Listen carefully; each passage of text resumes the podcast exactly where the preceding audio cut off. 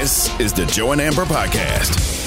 The Derek Carr era with the Raiders is over. Joe and Amber is presented to you by Progressive Insurance. You can be a part of Joe and Amber Nation, and who wouldn't want to be a part of a nation called Joe and Amber, right? I mean, everybody wants to be a part of that nation, and you can be a part of it on the Dr. Pepper call-in line. Call us, 888-SAY-ESPN, 888-729-3776. ESPN Nation is presented by Dr. Pepper. It ain't college football season without the delicious taste of an ice-cold Dr. Pepper, the one that fans deserve. Amber Wilson, Joe Fortenbaugh hanging out with you, and we knew it was coming. Joe, Derek Carr, we knew he was on his way out. That was obvious once the Raiders decided to not play him the last couple games. He seemed to clean out his locker. He was nowhere near around the facility. We knew it was a coming. It is official now. Derek Carr put out on his Instagram today that it breaks his heart he didn't get an opportunity to say goodbye to Raiders fans in person. And he mentions that it has been a roller coaster of 9 years together, but that he gave them his all. This was a quarterback at one point, Joe, who said that he'd rather go down with the ship, that there was no other team he was ever going to play for. Of course, a very different tune today. Once Rich Gannon left the organization, the last time the Raiders were even a semblance of a competent football team, you had Rick Meyer, Marcus Tuiasasopo, Kerry Collins, Andrew Walter, Aaron Brooks, Josh McCown, Dante Culpepper, Jamarcus Russell, Bruce Gradkowski, Charlie Fry, Jason Campbell, Carson Palmer, Kyle Bowler, Terrell Pryor, Matt McGloin, and Matt Flynn all start games at quarterback until Derek Carr arrived from Fresno State. Wow. Now, you can say what you want about the future of Derek Carr. You can say what you want about his place in history. You can say what you want about how it ended with the Raiders.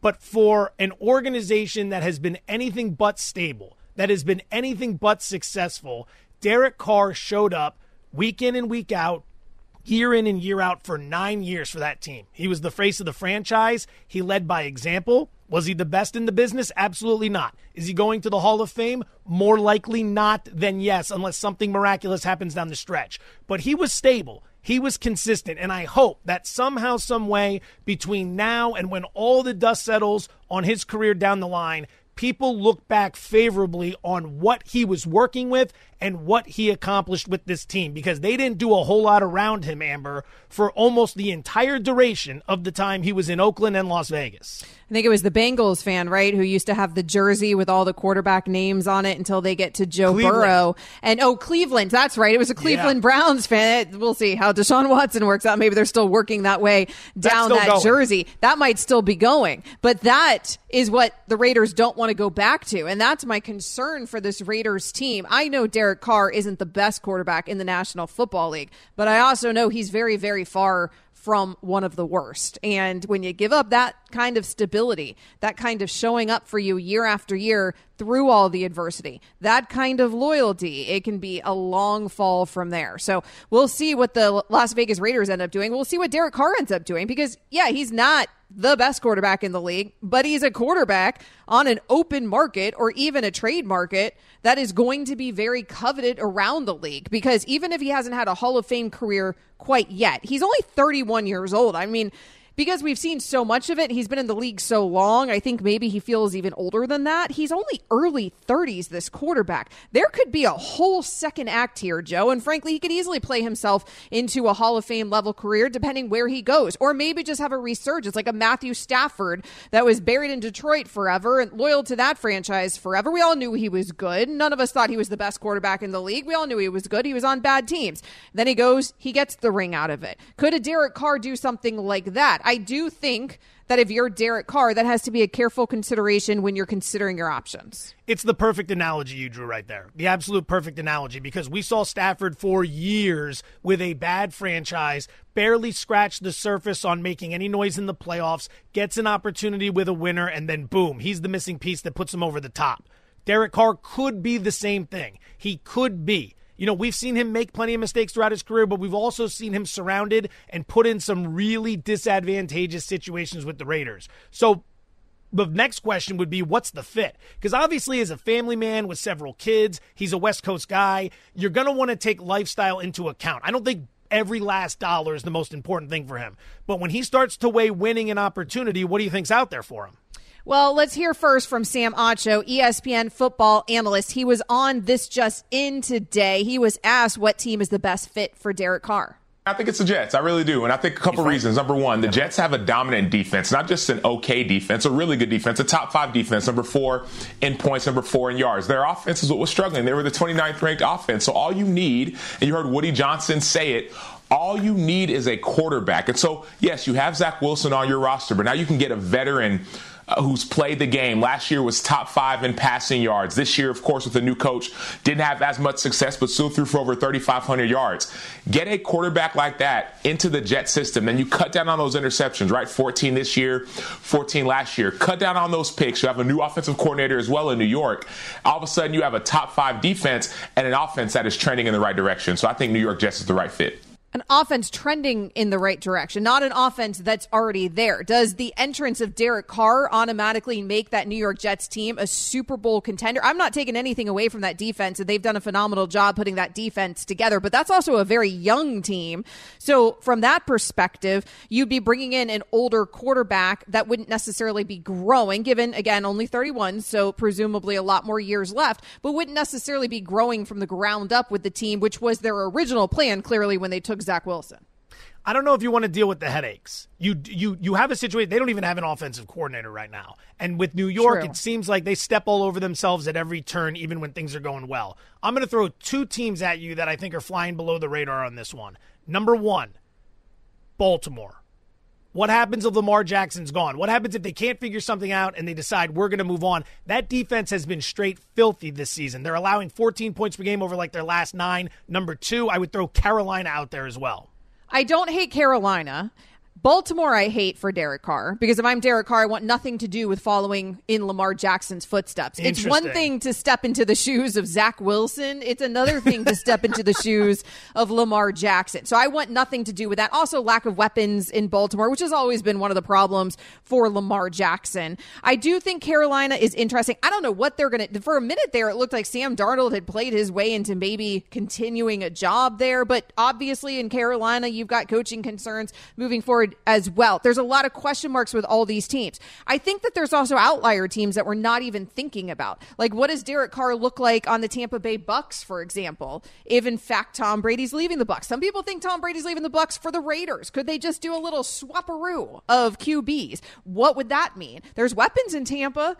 That was a good team at one point. Now, the quarterback's not the problem, and certainly that team has been a problem a large portion of this season, but that would be a nice place for Derek Carr to live. So a lot, I think, in terms of where to consider. This is certainly a conversation we are going to be having over and over again, probably moving forward here, because Derek Carr is going to have, it feels like, his pick of the litter in terms of landing spots. But it's official. It ain't going to be in Vegas, because his time in Las Vegas is over. Our time is not over. We're just getting started here on Joe and Amber. Amber Wilson, Joe Fortenbaugh with you.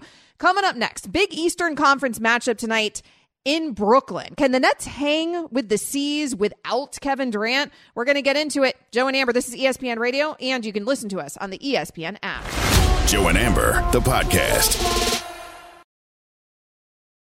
Hi, it's Mike Greenberg letting you know ESPN Bet is ready to take you through all the biggest sports moments this spring. The official sportsbook of ESPN has exclusive offers and markets from Scott Van Pelt, Stephen A. Smith, and me, plus many more. From the playoff intensity to finally getting out to the ballpark, there's no better time for sports fans. Sign up today. New users get a bet reset up to $1,000 in bonus bets if your first bet doesn't win. Download ESPN Bet today. What a play. Must be 21 plus and present in select states. Gambling problem? Call 1-800-GAMBLER. Terms and conditions apply. See app for details. This podcast is proud to be supported by Jets Pizza, the number one pick in Detroit-style pizza. Why? It's simple. Jets is better. With the thickest, crispiest, cheesiest Detroit-style pizza in the country, there's no competition. Right now, get $5 off any 8-corner pizza with code 8SAVE. That's the number 8, S-A-V-E. Go to jetspizza.com to learn more and find a location near you. Again, try Jet's signature 8-corner pizza and get $5 off with code 8SAVE. That's the number 8, S-A-V-E. Jet's Pizza. Better because it has to be. Kyrie Irving is averaging 26 points per game this year. but he's done so while playing second fiddle to Kevin Durant. He is going to have to do even more now that KD is out with injury. Amber Wilson, Joe Fortenbaugh hanging out with you here on Joe and Amber. You can always hit us up on the Dr. Pepper call-in line, 888-SAY-ESPN, 888-729-3776. Kyrie is having a good season. And Joe, Kyrie is having a quiet season, which I think we know makes it all the better, right? It's almost strange. Like, it's this eerie feeling right now around the Brooklyn Nets where all is quiet. And this injury to KD, certainly not the type of noise that we were fearful that we might hear, but it's another injury to Kevin Durant. And it's kind of like, oh, right, this is where the wheels fall off. This is where things start to not look quite so perfect. But is that the case, or can Kyrie keep this ship righted while KD is out for about a month? Let's talk to somebody who knows. ESPN NBA reporter Nick Friedell joined the show. Nick, thanks so much for joining us. I was just mentioning Kyrie, his 26 points per game so far this season, but his usage rate is 29.1% right now. He's playing 36.5 minutes a night. It seems like those numbers are all going to have to go up significantly now in KD's absence. What role is Kyrie actually going to have to play here to keep the Nets afloat? He's got to be the one, Amber, who sets the tone on the offensive end and gets everybody else involved. And I say that because Kyrie's been very good since he returned from the suspension. But if you've watched the Nets at the end of games, it's been Kevin takes a shot. Next time down the floor, Kyrie takes a shot. And they alternate going down the final minute. So Kyrie's got to be the one to get the Joe Harris's involved and the T.J. Warren's more involved and get Steph Curry shots he's comfortable with. So for all the pressure that's on the group, as far as a unifier of the group in Kevin's absence, Kyrie's got to be the guy to do it. But, Amber, I tell you, he has the respect in the locker room, and he has the confidence of all his teammates in order to play that role. So they believe he can do it. They believe they're better equipped to handle the absence of Kevin this year compared to last year, and they think they can keep everything rolling until he returns.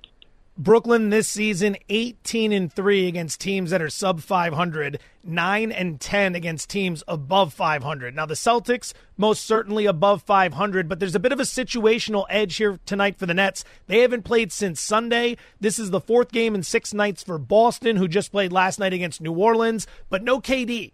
So you take all those factors into account. How much of a measuring stick game is this tonight? I don't think it's that big of one, Joe, only because now for Boston, you're playing without Jaylen Brown.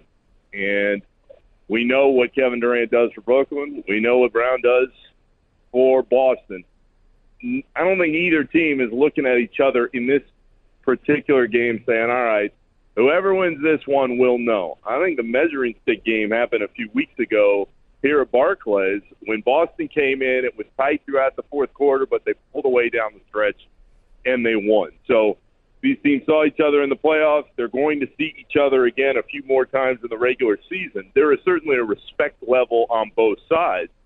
But Brooklyn knows they're looking up at Boston. And no matter what happens tonight, even if they ride, the Nets do, all the momentum they've got, and having won 18 of 20, in the end, this game does not mean that much in the grand scheme of the season.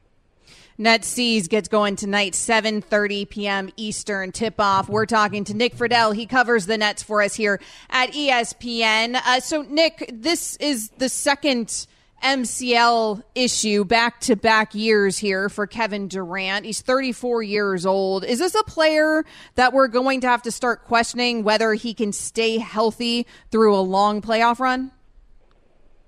Amber, I think that this is a player at 34 that you just have to bank on missing some time. Now, in Kevin's defense, all three of the MCL injuries that he's dealt with in his career, you go back to 2017 when he was with the Warriors, Zaza Pachulia fell into his knee.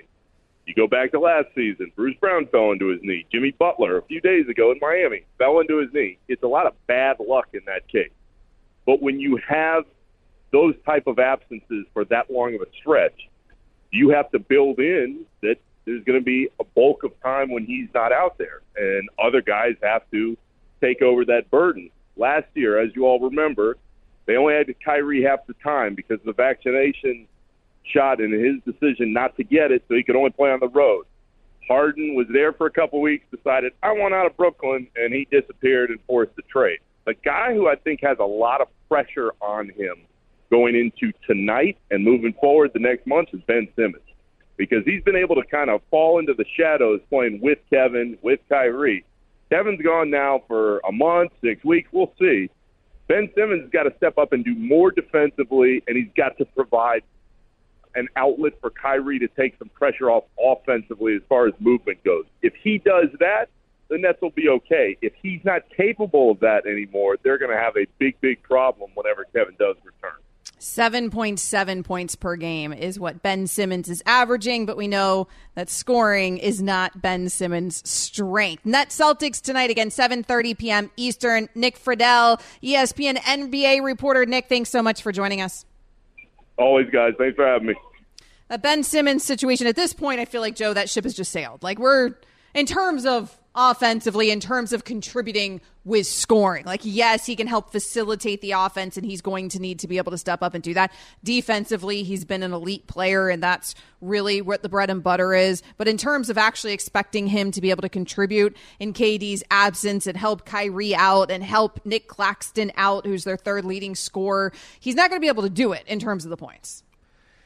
Don't force the player into the system. Build the system around the player. That was the biggest problem for the longest time with a lot of these quarterbacks coming out of college football, going to the pros, and then guys like Jeff Fisher would shove them under center and want to hand it off 42 times a game. Like, you drafted the guy for a reason. You acquired the guy for a reason. Understand his skill set, work to develop him, but build around him. Ben Simmons is not going to score 35 a night. He's not Allen Iverson. He's not going to create his own looks. He's going to play exceptional defense. He can rebound. He can facilitate. And every now and again, he's going to put some shots up. The idea that he should be out there scoring 25 a night now that Durant's out, that's a bad move for the Nets. You should find another scorer who can step into the scorer's role rather than take the defensive rebounder and shove him into the scoring role. We've seen enough from Simmons to know what his strengths are and what his weaknesses are. So if the Nets are going to be smart about this, build around the strengths rather than try to force him into a spot that's going to highlight his weaknesses. I think we're going to learn a lot about this Brooklyn Nets team. I mean, I would imagine that offense is going to run through Irving. I would imagine his numbers are going to go up even tonight against that Boston Celtics defense. They're going to have to if this team is going to stay afloat without Kevin Durant. But I think we're going to learn a lot about how this team is truly constructed, because KD is just a player at this point in his career where, like Nick said, he's just not going to be available to you at all times. It's not Anthony Davis problems. It's not Kawhi Leonard problems, right? But it's still problems. He's in his mid-30s. It happens. He got into a collision there with Jimmy Butler. He's out for a month. You know, he's not out the rest of the season. He's not out for the playoffs, but he's out for a month here and there. You've got to have a system in place that can stay afloat during those stretches. And Kyrie Irving should theoretically have the talent to be able to do that. Well, Kyrie Irving's in a contract year, so he's going to be playing the best basketball we've seen. He's going to be in the best shape we've seen. He's not going to cause any controversies whatsoever, because there's probably at least one more big payday waiting if he can just prove to everyone who signs those checks that he's going to be able to deliver. Whether or not he does after he signs is another story. He just needs to get to that point. I mean, he's certainly been delivering so far, averaging with KD 26 points per game. He's shooting 48.8% beyond the arc. His percentage is down a little bit, but totally deadly from the charity stripe. 90.7% he's hitting for free throws. Coming up next, we're going to go back to the Derek Carr conversation. This is Joe and Amber, ESPN Radio. Joe and Amber, the podcast.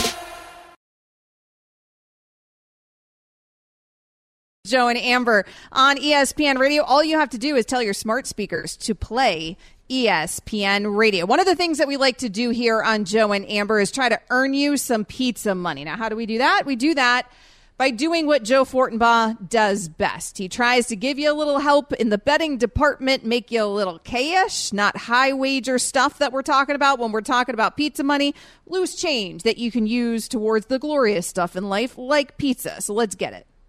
Pizza money alert. Pizza, pizza. Pizza money, wagers we like but don't love. Otherwise, they'd be Mercedes money or something along that ilk. Tonight, we look to stay hot after an 0-6 start to this dreadful segment. We're on a 5-1 run. 2-0 last night, so let's stay hot. We go to the ice. This game is in Chicago tonight. It's the Colorado Avalanche. First period puck line over the Blackhawks. This is an opportunity to take a Colorado team that is a minus 335 favorite, which means just to bet them to win the game, you got to risk $335 to win 100. Nobody wants to do that. So we'll give you a plus money wager. Colorado just has to win the first period, and a $100 wager gives you $110 in profit. No team in the NHL is worse in the first period than the Blackhawks. Minus 19 first period point differential. That is worse than the NHL. 6-21-12 is their record after the first period. That is worst in the NHL. No Patrick Kane tonight. Avalanche getting healthy and need to start that playoff push. Pizza money number one tonight, and we've got two more coming later in the show. It's the Avalanche first period puck line plus 110 over the Blackhawks. Joe and Amber got one. We got one.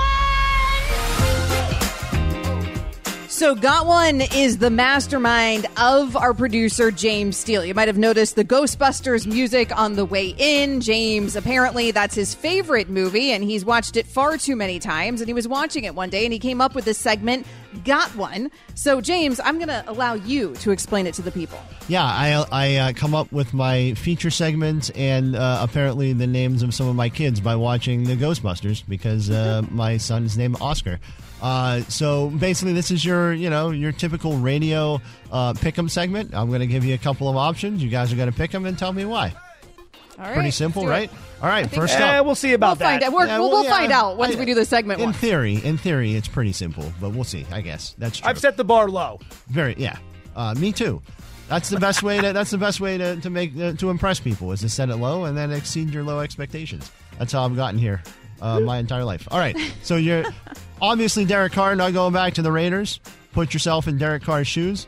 You have your choice to go to either the Jets or the Dolphins. Which are you picking? Joe. I would take Miami if given the option. I would take Miami. I don't want to go to New York and deal with... He's a West Coast guy. He's from Fresno. He spent his entire career in the Bay or in Vegas. Does he want to move his entire family to New York City to deal with that kind of pressure when you're not sure if Robert Saleh is going to be around much longer, when you're not sure who the offensive coordinator is going to be, when you're dealing with Josh Allen in the division? Now, you'd be doing the same thing in Miami, but there's no state taxes down there. Your money goes further. The weather's nice. And you got a situation where you've got great receivers at your disposal. So if I'm making a play, it's for Amber Wilson's Miami Dolphins. I'd have to imagine she agrees. I like the way you think, Joe Fortenbaugh. I'm going Jets. No, I'm just kidding. I'm obviously going right. My Miami Dolphins, in part because of what you just said. If you're Derek Carr, why are you trying to walk into that pressure cooker in that market where they quite literally run every quarterback out of town? Miami's quarterback situation hasn't gone that much better over the years, but the pressure is definitely less in Miami overall. But also, nice place to live. And then let's talk about the offense for a second and the weapons. I understand the Jets, they're a young team, they're an up-and-coming team, and we can talk about that defense for New York all day long. Derek Carr doesn't play defense, though. He plays offense. And if I'm Derek Carr, I would want to be throwing the ball to weapons like Tyreek Hill and Jalen Waddle. And it does feel like Mike McDaniel was on to something there for the first half of the season. I know that it swerved off the tracks a bit in the last half of the season, but we were down to our third string quarterback. I think it's hard to fully evaluate McDaniel in terms of a coach. I'd be pretty excited if I was a quarterback, frankly, to work with him. So between those two organizations, which, let's be real, not necessarily the most attractive organizations on planet Earth, I would choose Miami. Shocker, right. I know. Yeah, I for one am just baffled by that one. All right, up next, we got two NFL playoff teams who aren't playing this weekend because they have a bye. The Eagles are the one seed in the NFC. The Chiefs are the one seed in the AFC. Which one of the one seeds do you have more confidence in? Choose your team wisely, Amber. The one that I've seen do it before and do it and win rings and do it. That's the one that I have confidence in. The quarterback who I think is probably the best quarterback in the National Football League and certainly one of the best in terms of the postseason. That guy on the Eagles is very unproven in that regard. We've all jumped on this Jalen Hurts train this season because he's had a phenomenal season. He's also been in a situation where all the pieces fit and everything's been clicking. Now we're talking about Hurts, though, coming off of a sprained shoulder. I don't know what that's going to mean for the postseason. And frankly, I don't even know what Hurts is going to mean for the postseason because it didn't look pretty when I saw it for a second last season. I have confidence in the team that I have watched do it year after year. And, of course, that is the team led by Patrick Mahomes. Oh, Amber, so young, so naive, so wrong. Just so wrong. The Chiefs are the better team. I completely agree with her. They do not have the better path. They do not have the better situation. So the choice is obviously the Philadelphia Eagles. Philly's on the break. Next week, who are they going to get? Dallas? Shake it in my boots. Dak Prescott leads the NFL in interceptions despite missing 5 games this season. And then they would host most likely the 49ers, which is a tough test. But note the word host. They would host them at Lincoln Financial Field in Philadelphia. Kansas City is staring down the barrel of a matchup with the Chargers in round 2. The Chargers always give them problems. And if you win that game and you face Buffalo, you don't even get home field advantage at Arrowhead Stadium. You got to play it on a neutral field, which is a tip to Buffalo and gives them an advantage in that matchup. So it's the Eagles, not because they're the better team, because they aren't. The Chiefs are the better team, but the Eagles have the better path. That was a terrible answer, Joe. Amber, I like yours way better. I thought you would, James. Yeah, that's a. Are you? What are you? Good. What are you smoking? What are you? That was a great answer. Nope. The Chiefs are always the answer. According to James Steele, always the Chiefs are always the answer Chiefs for fan. All things. Joe, always the answer. Patrick Mahomes and the Chiefs. I forgot. It's Clown like the first time he hasn't been decked out in Chiefs stuff head to toe. Okay. Usually, it's at my desk. All right. So we just had Nick Friedell on. He's covering the Nets and the Celtics tonight. Pretty big game in the Eastern Conference. When both teams are healthy, which team is the better team, the Celtics or the Nets? Joe? Well, I don't know, James. Who's your favorite basketball team? Because I might want to play to your likabilities here so I have a chance of winning a segment. Only the Chiefs are the only team that matter. Celtics are the better basketball team. I like what Brooklyn's doing. I've been hard on Brooklyn the last few years, and rightfully so with everything they've done. I think they're a quality team, and I love the fact that they've turned the corner defensively. But it's still early, and I cannot get over the fact that this is a team that is beaten up on nobodies. 18-3 against teams that are sub-500, 9-10 against teams that are above 500, and that is with a healthy Kevin Durant. Boston has a much better offense this year. Still an elite defense, and they're cooking with Crisco. I give the edge to the Celtics. I mean, I wouldn't say much better offense this year. I think that is grossly overstating it. We're talking about a fully healthy Kevin Durant, but I'm still going to give the edge. Not much better over Brooklyn, much better than what they had last year. Okay, but that's a great point on your behalf. That's fair. I thought you meant over Brooklyn. I would still give the edge, though, here to the Celtics. And maybe that's just part of trepidation because I'm just always nervous, kind of fully buying in or believing in this Brooklyn team. Although certainly it has been a quiet season and a heck of a season so far for the Nets. If KD is healthy, KD is the best player out of either of those teams. Normally I would give the nod to the team that has the best player on the court at any given time. But that Brooklyn core and the way that they have come together this season, that next step it feels like Jason Tatum has frankly taken this season, I'm still going to give the slight edge to the C's right now if they're both healthy. All right, what is more likely to happen in this Super Wildcard weekend? Dak Prescott does not throw an interception, or the Dolphins actually score a touchdown? Amber? Oh God.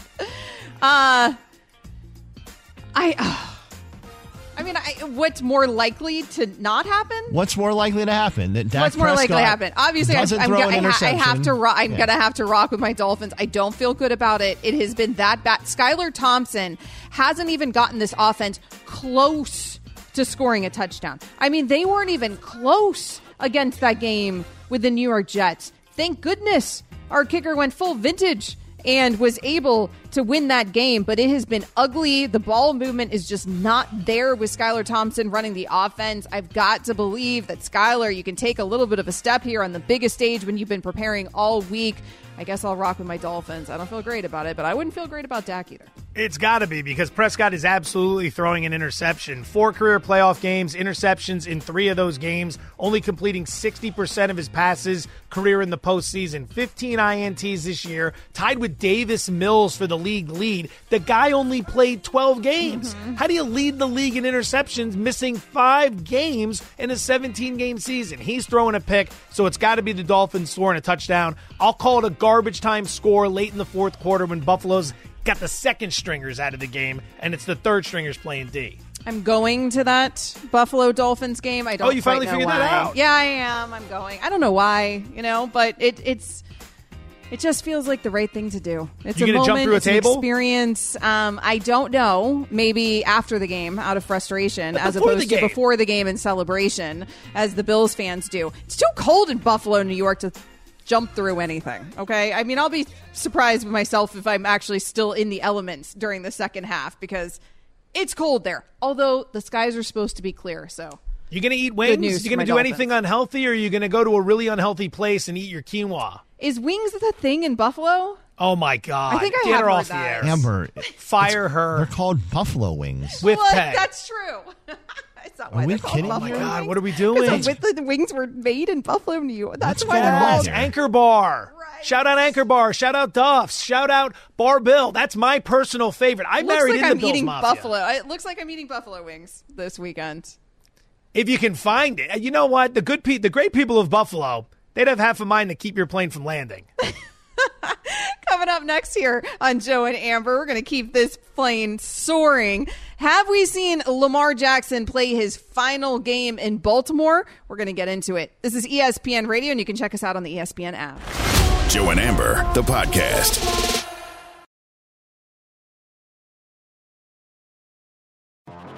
Everybody's 0-0 going forward.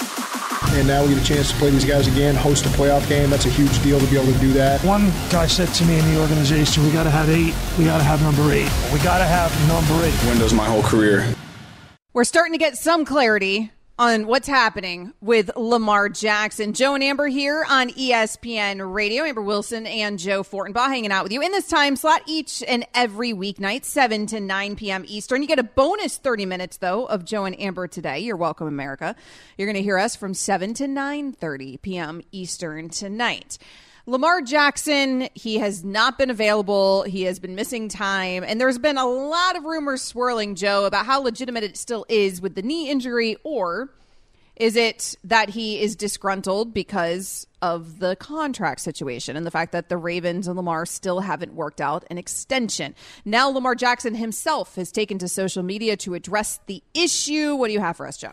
These tweets back-to-back 2 hours ago from right now. Thank you, everyone, for your support and concerns regarding my injuries. I want to give you all an update as I am in the recovery process. I've suffered a PCL grade 2 sprain on the borderline of a strain 3. There is still inflammation surrounding my knee, and my knee remains unstable. I'm in good spirits as I continue with treatments on the road to recovery. I wish I could be out there with my guys more than anything, but I can't give a 100% of myself to my guys and fans. I'm still hopeful we have a chance.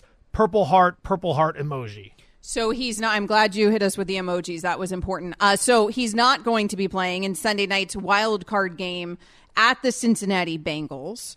But I do think that the component of this story that's even bigger than his actual status, frankly, is him addressing this in such a detailed way where you just read off, you know, like a medical report, basically, which Lamar is certainly, it appears, being transparent with us about his health issues. And why would he want to do that? The thing that I would think that comes to mind here is that he wants to quiet this narrative that was out there.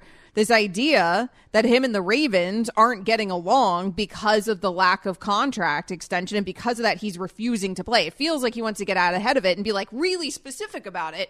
Guys, this is what's wrong. There's something truly seriously wrong here with my knee. Excellent point. You do feel like you could put all this to bed if John Harbaugh just came out and said, look, we hear the speculation, we hear the rumors, it makes for great TV talk, it makes for great sports talk radio. The thing is, it's not true. Lamar's knee is banged up, he's hurt, he wants to be out here, but he can't be out here. He's not going to be able to help us playing on that knee. It's nothing more than that. If you would hear that from the head coach, you'd probably feel a little bit better. Now, I'm not saying Harbaugh needs to do that, but as long as that goes unsaid, you're going to speculate as to what's going on here. At some point, you probably need to consider doing what the rest of the league does. Pay your franchise quarterback or start looking for a new franchise quarterback. It's just crazy to think the Ravens could let this kid in his prime as an MVP of the league leave the team when they're currently boasting one of the best defenses in the NFL. Baltimore's allowing 14 points per game over their last 9 outings. Since they brought in Roquan Smith, that defense has found another gear. They are primed to contend for Super Bowls, but you got to make a decision at some point what you're going to do at the quarterback position. It's either long-term or nothing. I would stop dancing around with this. I don't know if you have to make that decision, frankly. I'm not sure I agree with you, because I think what the Ravens do is just franchise him. And then I think we have to have this conversation again in another season. I just think they use a tag on him next season, because with Lamar, he's the long-term solution if they can agree on a deal. But obviously this comes down to whatever the disconnect there is in negotiations. And you and I have no information on that, such a lack of information compared to what I feel like we normally have in these situations, because Lamar Jackson doesn't have an agent. If he had an agent, presumably we'd hear more leaks. In fact, the agent would probably be using the media to his or her advantage, frankly, to maybe help the positioning of his or her client. We're not getting any of that because Lamar Jackson represents himself with the help of his mother. And so it's very tight-lipped, which is why there's been all this speculation out there that his knee is really not a problem, that he's fully healed, and he's just not going into a postseason available because he's really trying to stick it to the Ravens and put their feet to the fire until they pony up and pay him what he wants to be paid. But now he comes out and says this. So he obviously doesn't want the public optics to look like that on the Ravens. And so I don't know what to make of any of this situation when it comes to the actual contract negotiations, because frankly, I don't know what the actual problem is. Is Lamar Jackson asking for Deshaun Watson level money? And the Ravens are like, no, that was an outlier contract. We can't do that. Salary cap sport ain't happening. Or is he asking for Patrick Mahomes type money? And the Ravens are just undervaluing him or undercutting him and just not coming to the plate. I have no idea, frankly, who I would even side with in this situation, Joe, because I don't know what each side is actually presenting to one another and where the negotiation even stands. Compounding the issue is the fact that the Ravens just traded for linebacker Roquan Smith from the Chicago Bears earlier this season. Roquan represents himself and just got a new contract with the Ravens, making him the highest paid off-the-ball linebacker in NFL history. So if he's able to represent himself and get it done with the Ravens, you got to wonder what's going on with Jackson, his demands, and what's happening there with the Ravens. I wouldn't be surprised if the Ravens have evaluated this situation and said, look, we love the kid, extremely talented. We want him under center. We don't want him under center for the next 5 years. The way he plays is conducive to getting hurt. We've seen injuries in each of the last 2 seasons. We would rather pay as you go. Franchise him each year, pay the big number, and then be able to get out of it when we want, when he eventually falls off a cliff. I wouldn't be surprised if that's what they were thinking deep down. And if you're Lamar, you want that security. You want that guaranteed money.